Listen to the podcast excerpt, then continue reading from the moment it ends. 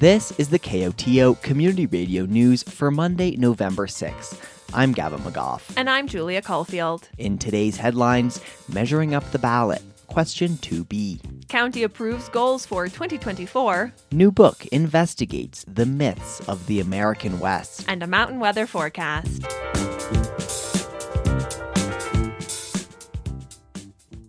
But first, Tuesday is Election Day. Voters in San Miguel County are voting on a myriad of issues, including mayor and town council, school board, and tax increases.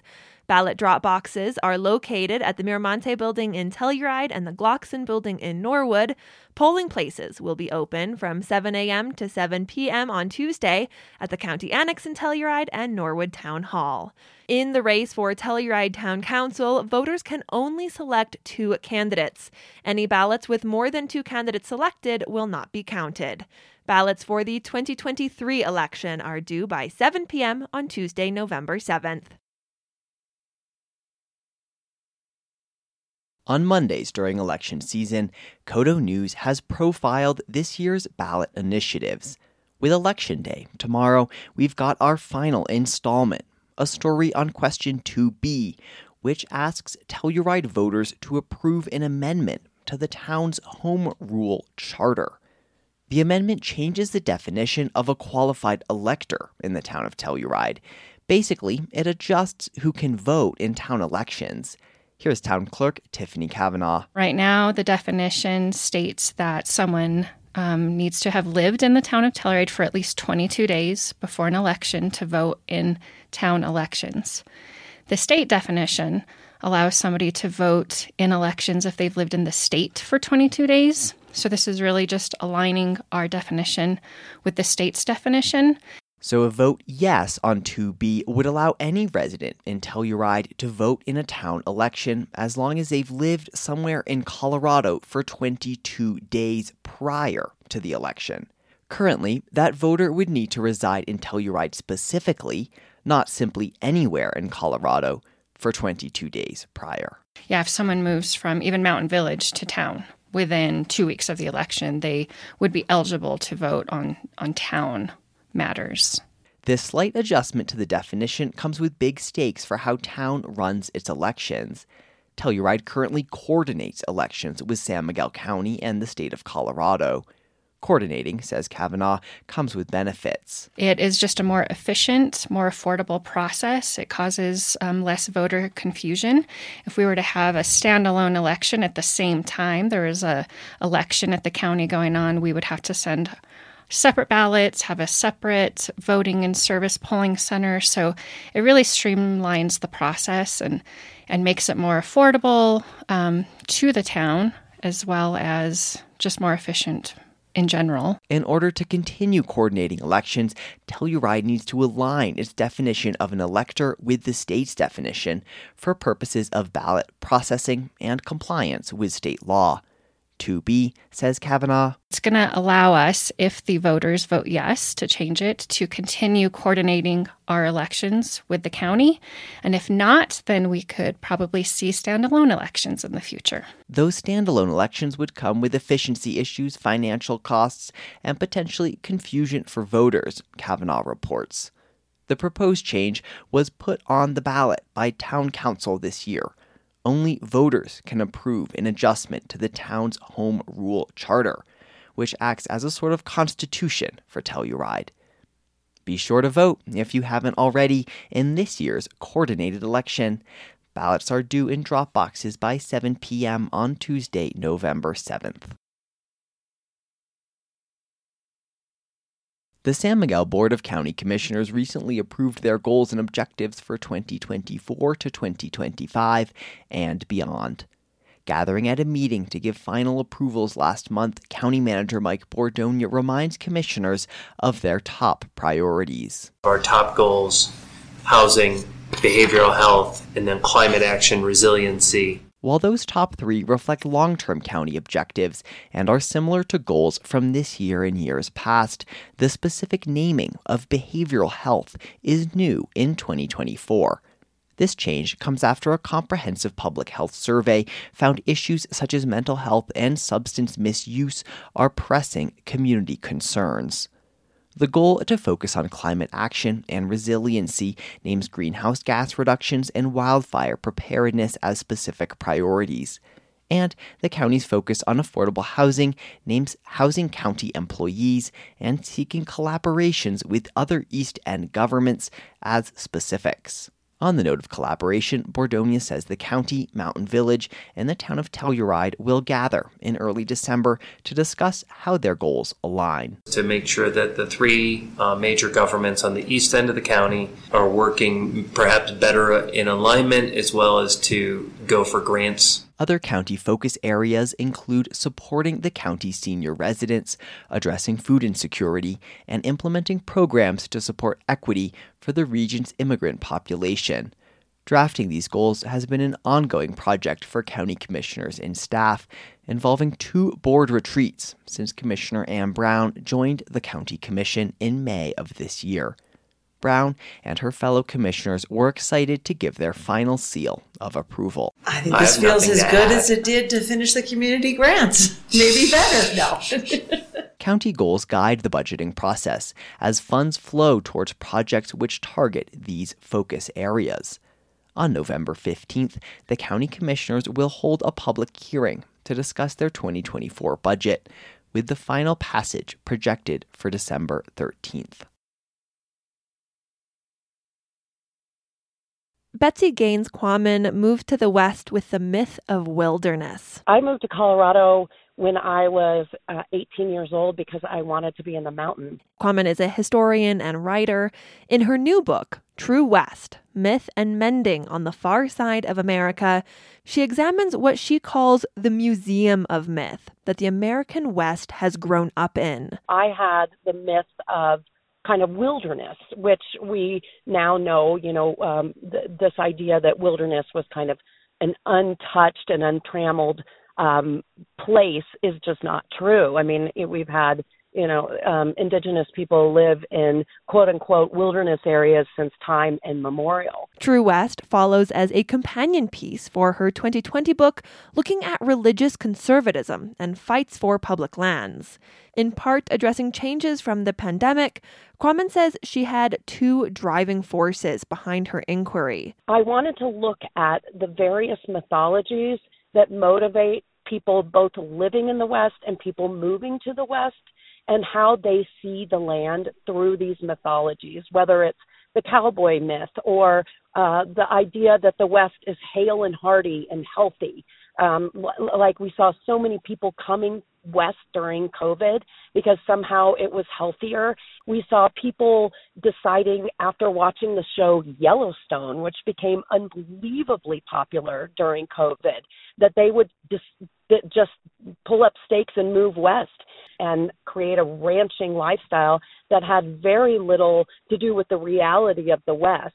Second, she wanted to look at people who moved west to create like minded communities. People moving west, particularly in Mon- Montana and Idaho, um, to create homelands or front lines, this Christian nationalist movement that that really focused on the Idaho Panhandle and western Montana, where people were coming to create these communities of like-minded people and um, await a big event, whether it was a religious event or whether it's impending civil war. Quammen will be in Telluride this week as part of the Wilkinson Public Library's Authors Uncovered series. I think we need to acknowledge the fact that as humans, we live among myths. We are a myth making species. And so we do have myths that are foundational to the way that we see things.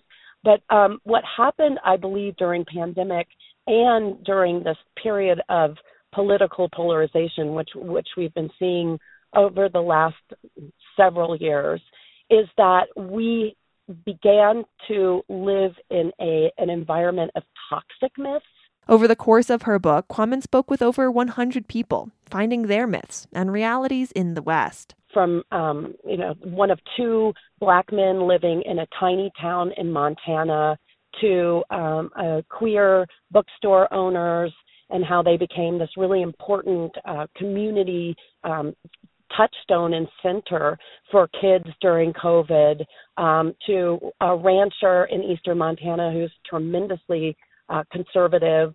Quammen notes the concept of myth isn't inherently wrong. It's how we engage with them. I think what is best is for us to understand our myths and then to be able to unpack them.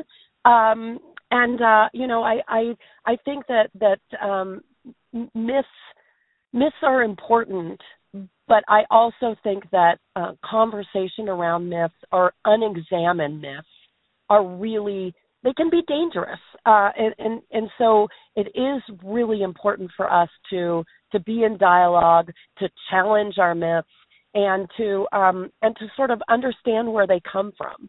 Betsy Gaines Quammen will be in Telluride on Wednesday, November 8th for a talk on her new book, True West: Myth and Mending on the Far Side of America. The event will begin at 5:30 p.m. at the Wilkinson Public Library. The town of Mountain Village has a town council seat to fill. The vacancy comes after Patrick Barry's resignation from the position last month. Mountain Village Town Council will select a new council member at its meeting on Thursday, November 16th. The new council member will fulfill Barry's remaining two years on town council. In order to be considered for the seat, applicants must be registered Mountain Village voters and submit an application with a letter of intent. Applications for a seat on Mountain Village Town Council are due by 5 p.m. on Wednesday, November 8th. November brings dark evenings, long nights, and a perfect time to gather around poetry and storytelling. This month, the Bardic Trails Poetry Night, an event of the Talking Gourds Poetry Club, features Valerie Szarek, who will offer a reading and lead participants in a poem sharing circle. Szarek has published four books of poetry, in addition to performing her work around Colorado and the West. She is a Native American flute player, a teacher, a leather artisan, and energy healer. Szarek's work bridges traditions, mediums, and worlds. This month's poetry gathering takes place on Tuesday, November 7th at 7 p.m. via Zoom. Find the link to register at TellurideLibrary.org. November's poetic prompt is The Shadow. It's that time of year again. In the wee hours of Sunday morning, the clock inched towards 2 a.m. before falling back an hour. While daylight savings provided an extra hour of sleep over the weekend, it also means dusk arrives earlier, and animals using the twilight hours to migrate will likely coincide with rush hour. Colorado Parks and Wildlife is urging drivers to share the road this fall and pay special attention following the clock change. According to CPW, a number of big game are traveling to winter habitats and cross or use roadways on their migration. But drivers can help reduce wildlife collisions. CPW asks all drivers to slow down, stay alert, scan ahead, and obey traffic signs, notably wildlife warning signs. On Sunday, more than 50,000 people ran through New York City's five boroughs as part of the 2023 New York City Marathon.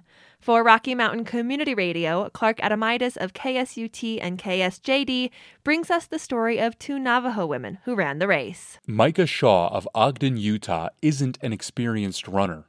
I actually started long distance running back in February of 2022. Micah Shaw is one of seven Native American women sponsored by Native Women Running for this year's marathon. The Minneapolis based organization hosts Native races and fundraisers for Native American causes. Lacey Sinjani is a Navajo woman from Tuba City, Arizona, who also received sponsorship funding to travel to NYC. I have been a runner most of my life, ever since I was small. Sometimes during a race, Lacey Sinjani receives encouragement that's especially heartwarming. I'll come across someone that is Navajo and they'll say some encouraging words in Navajo, like Yego, which means, you know, go, keep going and push harder. So hearing that Navajo language being said to me, you know, that always gives me inspiration. For KSUT and KSJD, I'm Clark Adomaitis.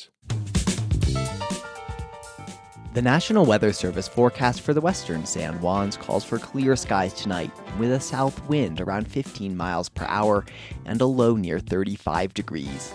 Expect windy conditions to continue on Tuesday with gusts as high as 40 miles per hour. Sun is likely with a high near 55 degrees. Tuesday night calls for partly cloudy skies with a low near 30 degrees and wind gusts around 30 miles per hour. Wednesday calls for sunny skies and a high near 45 degrees, with a chance of afternoon snow showers. A chance of snow continues overnight on Wednesday, with a low near 20 degrees. This has been the news for Monday, November 6th. Thanks for listening. If you have a story idea or a news tip, call the news team at 970 728 3206.